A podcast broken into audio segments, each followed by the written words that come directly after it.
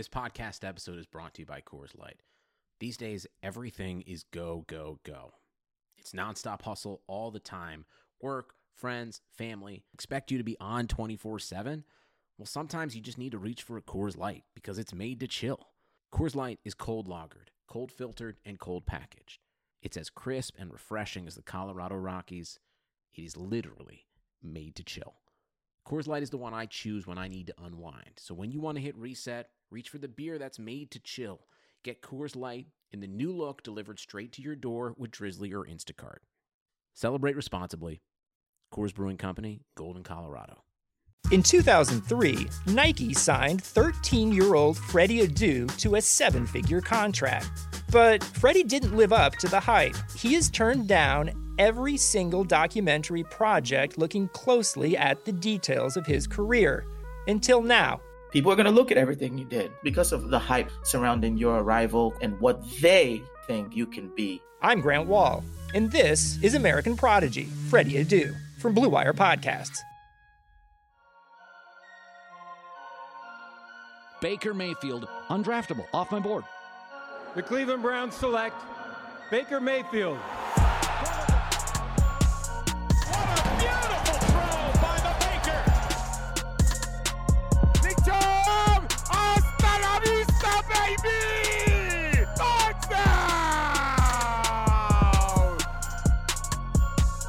Welcome in to the OBR Film Breakdown. I'm your host Jake Burns. We are talking about your now nine and three Cleveland Browns. And listen, I'm going to talk an extended amount of time about these guys.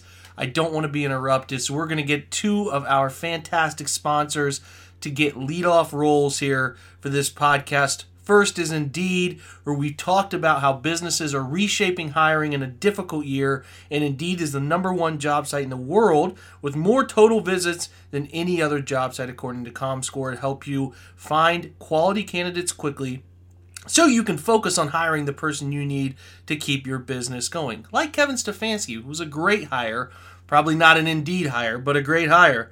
Unlike other sites, Indeed gives you full control and payment flexibility over your hiring only pay for what you need, no long term contracts. You can pause at any time, which is also a fantastic feature.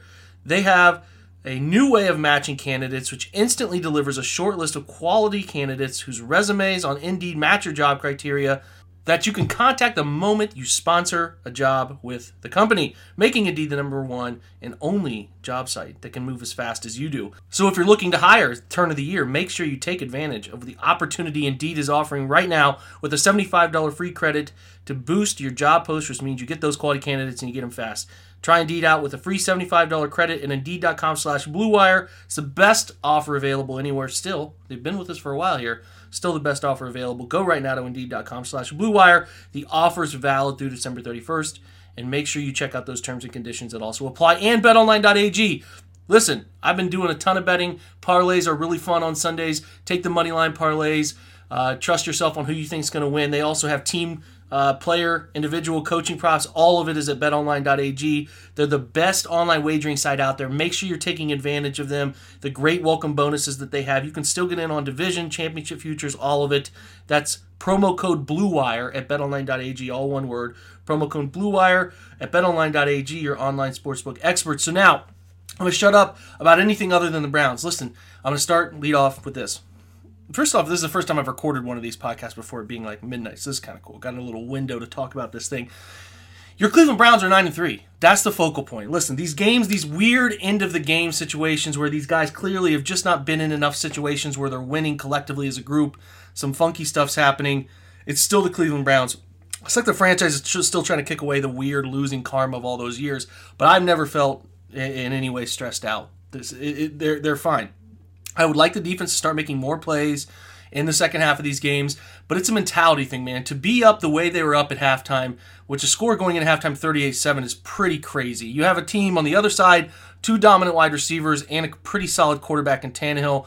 They were going to be able to throw against soft coverage. It's just kind of the way it goes. You can get the football out quick. They, they threw for 389, 29 to 45 for Tannehill. Uh, 389 again, three touchdowns with one interception, but they held Derrick Henry to 60 yards, man. 15 attempts, 60 yards. He was never a factor in this game. Didn't catch any passes of note. He had one catch for nine yards, but it meant nothing. And um, listen, that matters. It really matters. You you shut down Derrick Henry, you make them one one dimensional, and and you see what happens. They can throw for a ton of yards. That's cool, but they're not going to score the points that matter. That's not the way Tennessee wants to play, and uh, that's that's why Cleveland's defense was create, able to create some opportunistic turnovers, opportunistic stops in the first half, and that's how you hold a team to seven points. And and when the offense is rolling, the way the Browns had the offense rolling, at the same time uh, that the defense is making those opportunistic plays, that's where they jump out ahead, man. Because this offense, when it's right, is a machine that just kind of churns out the best play in the situation of these neutral games or when they're out in front. They just take advantage of it, man. And that's what they did to the tune of 38-7. Now this felt a lot like Dallas, where they're up so much that uh, you start staring at the clock and all that stuff, and that that's fine. Whatever, man. Like I would love for them to to beat them 41 to seven, but at the end of the day, Tennessee's very talented. They took advantage of a situation where the Browns relaxed. You know, maybe you're one of those people who want them to stomp the throat. I do too. It'd be great, but weird things happen. I don't. I just don't really care much. They dominated this game. They dominated it where they needed to dominate it. They ran for over 100 yards again. They ended up on the day. Uh, running for 118 yards wasn't a great focal point of the offense because when Baker Mayfield's dealing and they know that teams are are really trying to stop the run at all costs, they're going to throw it well. They threw it 25 of 33 for 344, four touchdowns. He was 20 of 25 at the half for 290 and four touchdowns. They did whatever they wanted to, and what they were given was the ability to throw the football, throw it downfield, throw it off play action, throw it from the gun in empty sets. They did what they wanted to do when they wanted to do it. You should feel great about that. I do too. Listen, Tennessee's defense is not the 2019 version of Tennessee's defense. They're good ish. They're not that good. They don't pressure the quarterback very well. Um, they certainly have lost people in the secondary. Dory Jackson, their best corner. Their two safeties, Kenny Vaccaro, Kevin Byard, are not playing good football. But but in Jayon Brown, their best linebackers hurt. But they they still have a winning culture there. And I know they're like I said, the metrics aren't great for their defense. It's not last year's version, but the Browns played really well, and the offense played really well in a big game on the road with with a good amount of fans in the stands too that you should feel encouraged about that the same way I do, especially with how accurate Baker Mayfield was uh, on the day. And like I said, 25 of 33 for 334. Nick Chubb runs 18 times for 80 yards. Really nice cutback run, 29 yard run he had there. Kareem Hunt, tough man, 14 for 33, but has a great uh, effort in the in the passing, especially that fourth quarter screen he caught for a first down, three for 24. In the receiving department, nine targets, six catches for Rashard Higgins. Uh, he was second in targets. He had 95 yards, a touchdown. They continue to, to get this 2018 version of Higgins, who has just maximized his value in really an offense that is perfect for him. A great touchdown in the in the uh, second quarter there on that ball up the right sideline. Perfect throw, perfect catch. He's he's fun, and I hope they can make this guy's career continue in this offense. Find a way to keep him around at a reasonable rate. Donovan Peoples Jones, I was happy for the young man who dropped he dropped that first uh, first drive touchdown. With it was without a doubt going to be a touchdown. Makes up for it with that long 75 yard uh, touchdown there. As they, I think it was a second quarter touchdown, early second quarter to put him up 24 seven. Was really really great to see for him. A great route, really good patience on that stutter and go at the first down marker. He chopped the feet, sold the comeback route, which you typically see on some of these play action routes, and uh, he was he was just wide open up the right sideline. Great, great effort there. Nice bounce back from him. And he had a nice day in punt return, too. I'm not sure what his punt return numbers were. I don't think I get these numbers right off the bat, but I'll check it. Probably his best uh, return game uh, of the season in terms of what his average was on those punt returns. Let's check. We got kick returns here. He had uh, four, three punt returns. Well, listen, the numbers aren't very good. They only tell me he had three for one year. I thought he I thought he made some nice return. Maybe I'm losing my mind. I don't I don't know. But I thought he had some decent returns in there. Maybe, maybe I'm just seeing things. Just uh, ixnay that part then I guess. Uh, maybe I, maybe I lost my mind there. So we'll keep going. Uh, but, but what I love too was defensively they capitalized on opportunities. You know Malcolm Smith ends up with a sack. Myles Garrett, who continues to get held so often, comes up with a sack. Larry Ogunjobi comes up with a sack. Uh, Sendejo leads with eight tackles. Unfortunate that an interception of his got overturned because uh, that was that was good to see him make a make a tip ball interception there. Unfortunately, the, the, the hit came in a little bit high on on. Um, I believe that hit was from Kevin Johnson. It's just uh, unfortunate. He hit with the shoulder, but it ended up getting the head. We should talk to I'm getting a little all over the place. I, I will talk more in depth about the defense, but uh, Jarvis Landry had 10 targets, led the team, eight catches, 62 yards. Uh, an unfortunate drop, but Jarvis continues to play really good football, man, and, and, and making nice catches in this offense and a structure built for him. Nick had a, a screen catch for 26 yards. Chubb, we talked about Kareem's three for 24. Austin Hooper had two for 24. Tight ends not heavily involved. Uh, David Njoku did have one catch for five yards and an aerial uh, jump that was that was kind of nice on the television screen. Uh, D'Ernest Johnson had a first drive catch of five yards. I don't know why he was in there early. I found that to be interesting, almost like Kareem was being punished for for something because that was not a situation where uh, is ever in, in in third and, and second and long from the gun. So kind of weird. I'm not sure he played many other snaps than that outside of kick return uh, duties. So and Kendall Lamb, man, that's awesome. Touchdown catch. They reported him eligible, snuck him out and nobody nobody found him, and he's just he's wide open end zone. Listen, the first half felt like an, an a, a, a, the antithesis of what the 2019 version was, which was Tennessee losing their calm, uh, boneheaded penalties nonstop, and they had multiple unnecessary roughness penalties. Cleveland outsmarting them and making capitalized plays in terms of sneaky plays like sneaking Kendall Lamb out, the reverse pass from Jarvis to Baker on third and short. Thought that was a lot of fun. Uh, I definitely thought that uh, you know, like Tennessee just felt overwhelmed and they started to feel like they're getting their their butts kicked, like Cleveland did last year in Cleveland on that home opener, and then started to to to panic and go uh, and and start doing some silly stuff. Now the penalties eventually averaged out. I thought there were some makeup penalties in the second half. I think the Browns ended up with substantially more, 13 for 92, which is by far their worst their worst penalty game of the season. Uh, as they end up with 90, like I said, 13 for 92. But they only turned it over once on that really weird Baker quarterback sneak fumble, which is unfortunate. Uh, the Browns did lead 13 minutes worth of time of possession. And uh, Cody Parkey, man, shout out to Cody Parkey, who is he's kicking as well as as recent memory Browns kickers I can think of.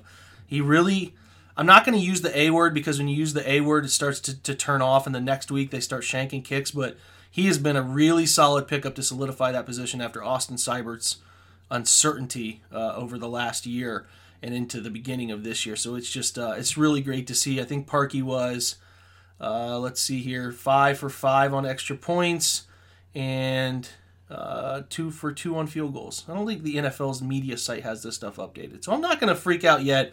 I still think Peoples Jones had a better return than what they listed it at, but whatever. We'll keep moving like I said, defensively, I thought I thought Mack Wilson made some nice run game stops. B.J. Goodson the same. Those guys were playing very forward football. Obviously, Denzel Ward was missed. You have to have him on one of, um, you know, Corey Davis, who goes for 11 catches for 182 and a touchdown. Now, guys like A.J. Brown, who are big physical specimens, kind of like DK Metcalf, uh, those guys give Denzel trouble so I'm not sure that Denzel would have found Brown much, but he would at least have been an impactful player on Corey Davis and not let him go crazy the way he did for 182. Firkser, the tight end situations keep keep their uh, keep their place where it feels like the Browns have not stopped a tight end, just held a tight end in check for so long. Uh, he goes for 51 yards on five catches. Some of those were garbage catches, so I, I can't really complain. That would be silly to complain. Um, this Batson character, man, two big catches, a touchdown. Uh, he had 14 yards and a touchdown and a big fourth down catch there too, I believe. But held in check defensively. Secondary players, Jeffery Simmons, who's a guy people talked about the Browns drafting when they traded away the first round pick for Odell, uh, has come back and had a nice year, man. Uh, he's a, he's an impact player. Malcolm Butler had eight tackles. But listen, we'll check out rewatch and all of that stuff when we get the All 22. Pro Football Focus obviously gets the All 22 quick. They'll have a feedback on grades, but I didn't feel like anyone on Tennessee particularly played that well defensively. The Browns had their way with them.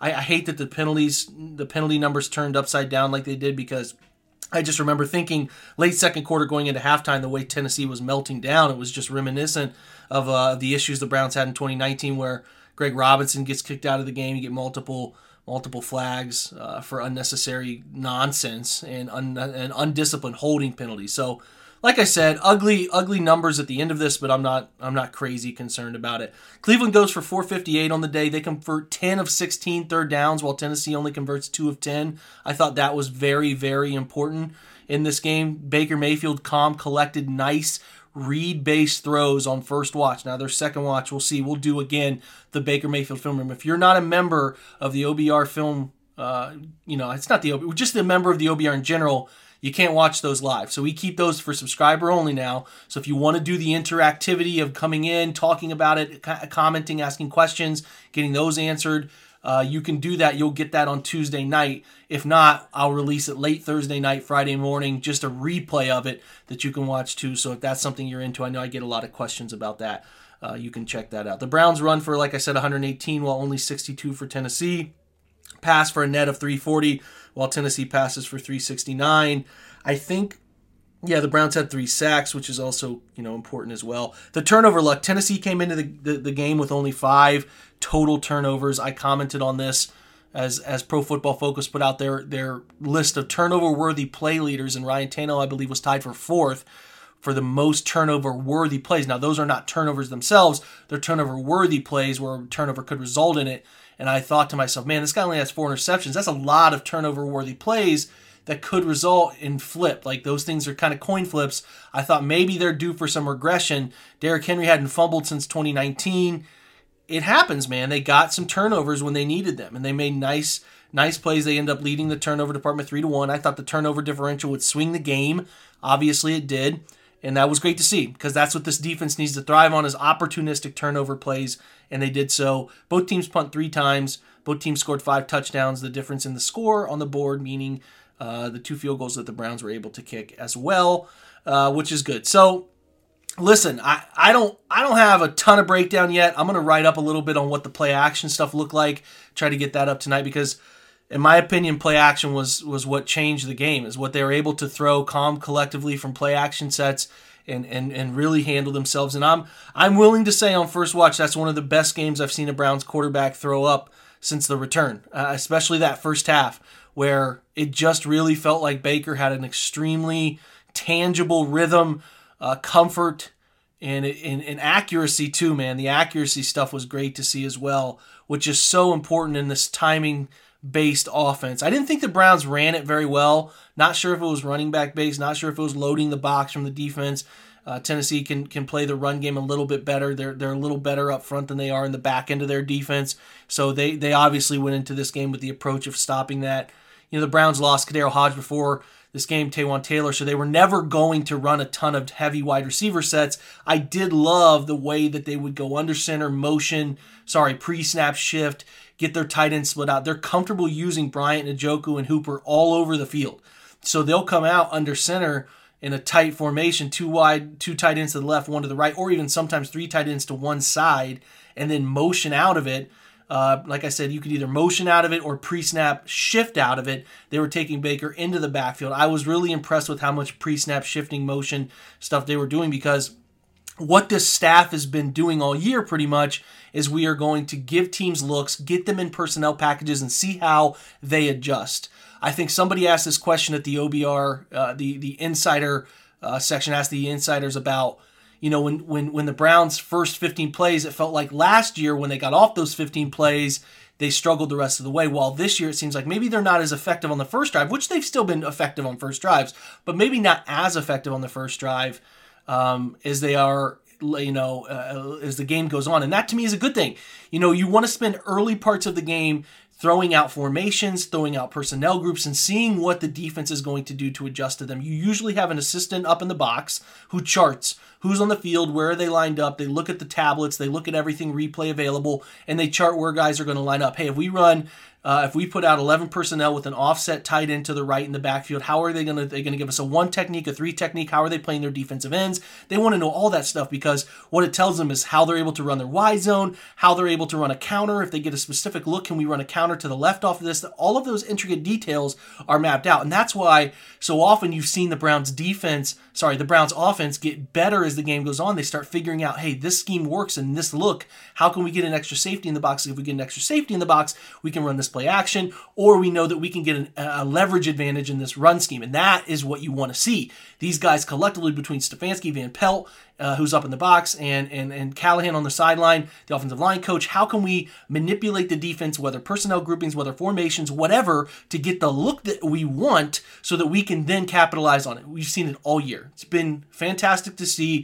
They continue to do it. When you're up 38 7, man, listen, when you're up 38 7, you're going to take your foot off the gas. It's the nature of the game. There's not a ton of people in the stands. It just doesn't feel the same. I'm not worried about the point differential nonsense. Like, it just doesn't bother me. These weird end of games, it was never in doubt. They controlled this game. They dominated Tennessee. They took Tennessee completely out of what they want to do because Tennessee wants to do what Cleveland wants to do. They want to run early, put points on the board, throw some advantageous play action passes off of the run looks, and then close it out with Derrick Henry. And that's what the Browns tried to do. They did it a little bit different. They scored a ton of points early. They did whatever they wanted to do offensively in the first half, and then just kind of made enough plays in the second half to get it done. I, again, I don't think you should sit here and be worried about any kind of comeback nonsense. I don't think there's even this shouldn't even creep into your head. This team is nine and three for the first time since 2000 shit 1994 i'm sorry man. I, I was five years old and, and some of you were uh, able to be in your, your prime years seeing that or a little bit older in adolescence maybe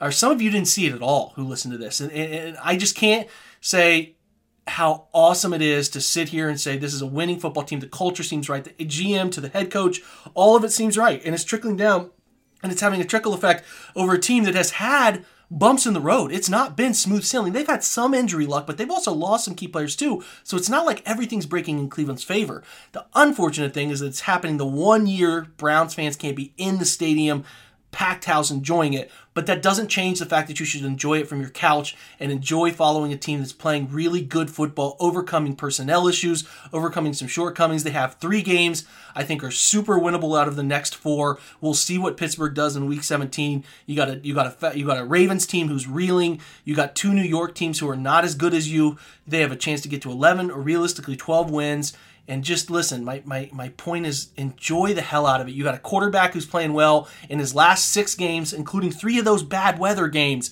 65% completion, 1,347 yards. 8.6 yards per attempt, 11 touchdowns, and just that one interception on the first throw of the game against Cincinnati to, uh, the, in the direction of Odell. Since that time, they're 4 and 1, man. They're playing great football. He's thriving. The offense is looking comfortable. Pay attention to the good, eliminate the negative. You have a good football team. They're going to lose some games, you know, they're not perfect. They're far from it, but they're building something real here. They're actually building something real for the first time in a long time.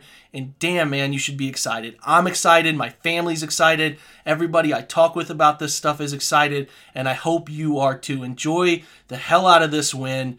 And uh, we'll be back later this week. We'll preview where the Ravens are at. We'll try to get a leg up on, on seeing how the Browns can, can, can contain that offense and take advantage of the situation Baltimore's in from a, a fatigue and energy and uh, three games and 13 days standpoint. We'll get there. But for the next few days, enjoy your Victory Monday. I'll have some writing up. We'll do the Baker fil- Film Room on Tuesday. You can enjoy that because he played a hell of a game. Might be his highest graded Pro Football Focus game, right up there with the Cincinnati Road game a few weeks back.